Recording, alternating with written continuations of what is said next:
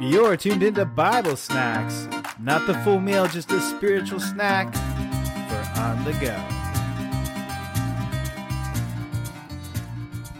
Nah, I won't back down. That's right. That's what we're talking about today. Not backing down, taking a stand. And we actually saw that happen firsthand this week with a two year old. Just straight up take a stand and say, no, I'm not backing down until I get what I want. What happened? Yeah, we have a toddler, and like most two year olds, um, she knows what she wants and she doesn't back down until she gets it. Uh, in this case, we also have a Great Dane, and he is huge. So when he stands in your way, it's a pretty big thing. Yeah, Even he's like me- 200 pounds. Even for me, when I try and move him out of the way, um, it's a pretty big task. But our little two year old, she is half his height. She stands there looking up to him, telling him, "No, go Denver." yep. Yeah, she uh, she doesn't take anything from him. And you know, we taught him sign language, so he knows to stop or sit with a closed fist. So it's pretty hilarious when you see this little 2-year-old girl standing there, this huge dog and she's got her her fist clenched up at him saying, "Sit. No. Back. I was gonna say, you make her sound all sweet and innocent. I mean, she's a feisty two year old. Oh yeah. she lets him know. But hey, she is persistent until she gets results. So that's how we should be, right? I mean, Absolutely. when when we're talking about something that's of the Lord and uh, looking for guidance on, or you need your strength increased, whatever, you know, we can uh, look to God for answers, for direction, and have the confidence that He's got this, and uh, we're not going to back down. Yep, absolutely. So, how does that apply to us spiritually today? Well, uh, we were talking about the story that you saw. Was it was Peter, right, or was it Paul? It was Peter. Peter, okay. And he was imprisoned. He was imprisoned and he was about to be um, put to death by Herod. Yeah. And I think that this is a perfect story uh, to show why we shouldn't back down. So the story starts in Acts chapter 12, verse 5. It says, Peter therefore was kept in prison, but prayer was made without ceasing of the church unto God for him. So this, this church is praying uh, relentlessly for him. And when Herod would have brought him forth the same night, Peter was sleeping between two soldiers bound with two chains, and the keepers before the door kept the prison. And behold, the angel of the Lord came upon him, and a light shined in the prison, and he smote Peter on the side and raised him up, saying, Arise up quickly. And his chains fell off from his hands. And the angel said to him, Gird thyself and bind thy sandals. And he did. And he said, Cast your garment about thee and follow me. And he went out and followed him, and did not know whether it was true what was done by the angel, or if he saw a vision. When they were past the first and the second ward, they came unto the iron gate that leadeth unto the city, which opened to them of its own accord. And they went out and passed on through one street, and forthwith the angel departed from him. Now, this is where it gets interesting. Now, Peter was come to himself, and he said, Now I know of a surety that the Lord hath sent his angel, and hath delivered me out of the hand of Herod, and from all the expectation of the people of the Jews. So, the story to sum it up right here is that he's in prison. He's between two guards sleeping. He's got chains on. There are guards at the door. Um, they're just making sure he's not getting free because Herod wants to put him to death. They had just put James to death and he saw that pleased the people. So he's about to do the same for Peter. Then this angel appears, you know, whacks him in the side, says, Get up, get yourself dressed, and let's go. Um, I guess that's what smote, smote him on the Smote. side means. so they take off running out of the prison. This iron gate opens before them. The Lord just provides this clear path um, out of prison. And he gets on the outside and he realizes, you know, wow, that just happened. He, he comes to his senses and he's like, okay, wow. So in verse 12, it says, And when he had considered the thing, he came to the house of Mary, the mother of John, uh, where many were gathered together praying. And as Peter knocked at the door, the gate, a girl came and hearkened named Rhoda. And when she knew Peter's voice, she opened not the gate for gladness, but ran in and told how Peter stood before at the gate. And they said unto her, Thou art mad. She constantly affirmed that it was even so. Then said they, It is his angel. But Peter continued to knock, and when they had opened the door and they saw him, they were astonished. Verse 17 But he beckoned unto them with a hand to hold their peace and declared unto them how the Lord had brought him out of the prison. And he said, Go show these things unto James and unto the brethren. And he departed and went into another place. So, to sum the rest of the story up, he gets out, he runs to the house of Mary, and he starts knocking and knocking on the door. And this girl comes to the gate. She doesn't open it. She hears his voice and realizes, oh my goodness, it's Peter. And she runs back and tells the people who are praying, if you remember at the very beginning of this this story, Yeah. and it says that they were praying without ceasing for him. And she's like, He's here, he's at the gate. And she didn't open it for him. And they're like, Oh no, surely it's his angel. You know, you gotta be crazy. and then they finally opened the door and they were astonished that prayers had been answered. right?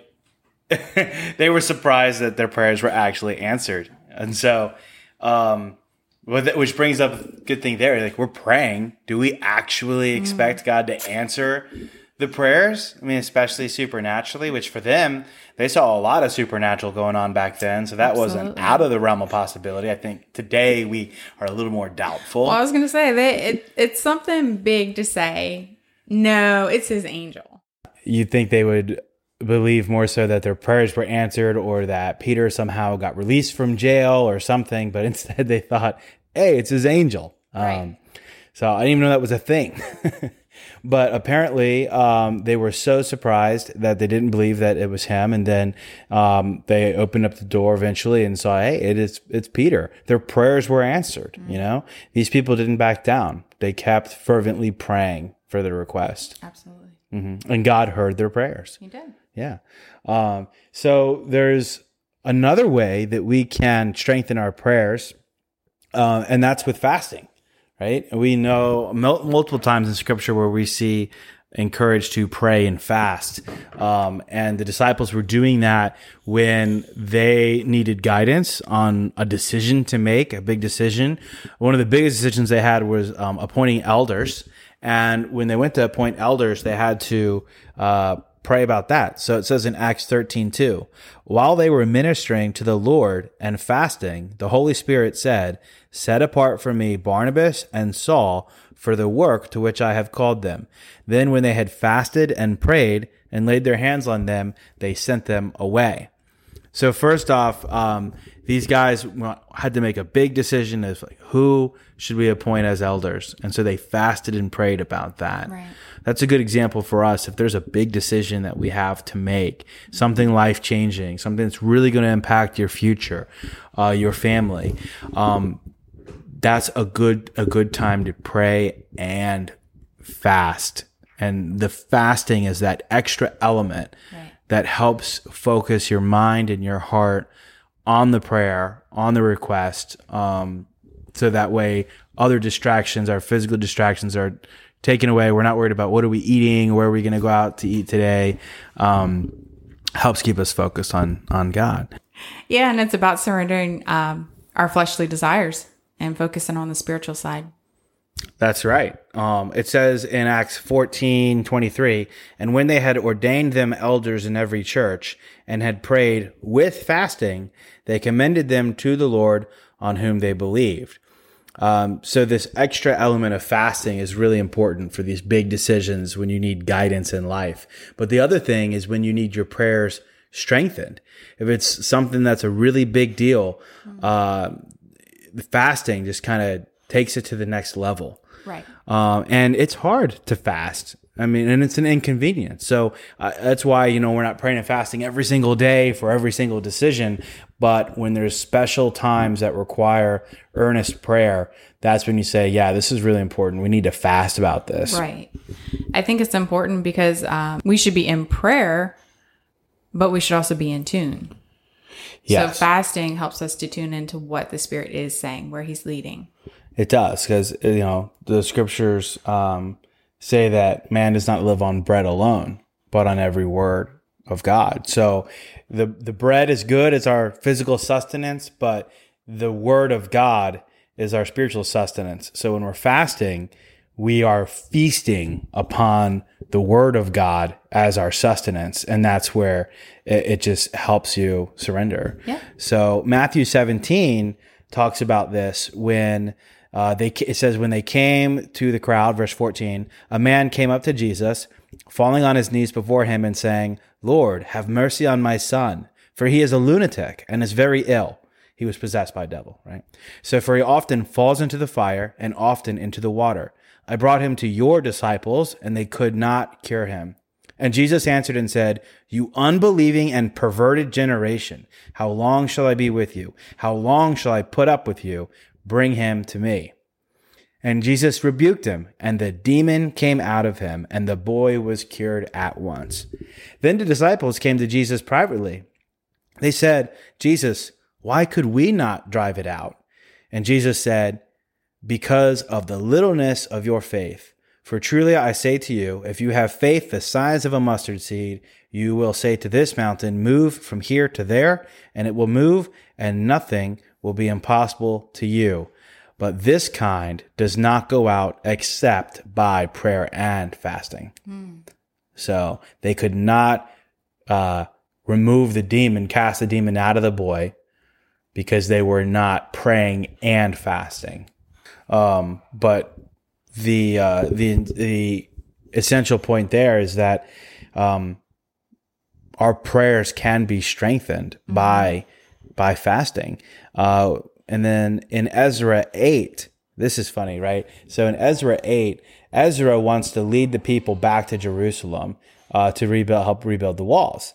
So he has to go to the king and get permission to take the people. And so he goes to the king. And he's like, "Hey, you know, we need to go, and and um, the, our God has given us favor, and so uh, allow us to go." And then the king gives him permission to go. So this is where it picks up in Ezra eight. 821. Then I proclaimed a fast there at the river of Ahava that we might humble ourselves before our God to seek from him a safe journey for us and our little ones and all our possessions. For I was ashamed to request from the king troops and horsemen to protect us from the enemy on the way, because we had said to the king, The hand of our God is favorably disposed to all those who seek him, but his power and his anger are against all those who forsake him. So we fasted and sought our God concerning this matter, and he listened to our entreaty. So because he had boldly gone to the king and was like, King, God will protect us, let our people go. The king said, Yes, go ahead. And then he was embarrassed to go back and say, "Uh, could you, could we have some troops? Um, could you send a little military convoy to protect us on our travels in, in case anyone tries to hurt us?" I know it's kind of like thinking uh, our toddler saying sit Denver, and as soon as he sits, she's terrified to walk past him. And at that point, she gets what she asks for, and then Yeah. like uh oh, Uh oh. Um, you know, uh, you had faith to get this far, and then God takes you there, and then do you have the faith to take you further? right, And that's where Ezra found himself boldly. Oh, my God's powerful. He will, he will do this. Let me go. Okay, you can go. Now I'm scared to go. right. I need some troops. But you said God would protect you. Uh, that definitely tests your faith. Like, yeah, um, but some army troops wouldn't hurt to help, right? So he decided he could not go back to the king and ask him. Um, he was he couldn't do it. So instead, plan B is, the King of is to pray. yeah, go to the King of Kings. And this was serious. Like we said, when there's a serious matter, fasting is in order. And so for him, that's why it says, I proclaimed a fast at the river of Hava that we might humbly or humble ourselves before God to ask him for a safe journey. yeah, Um, so they wanted to be sure that God was going to hear their prayer. This was life and death. And so that, that's where they said, let's fast.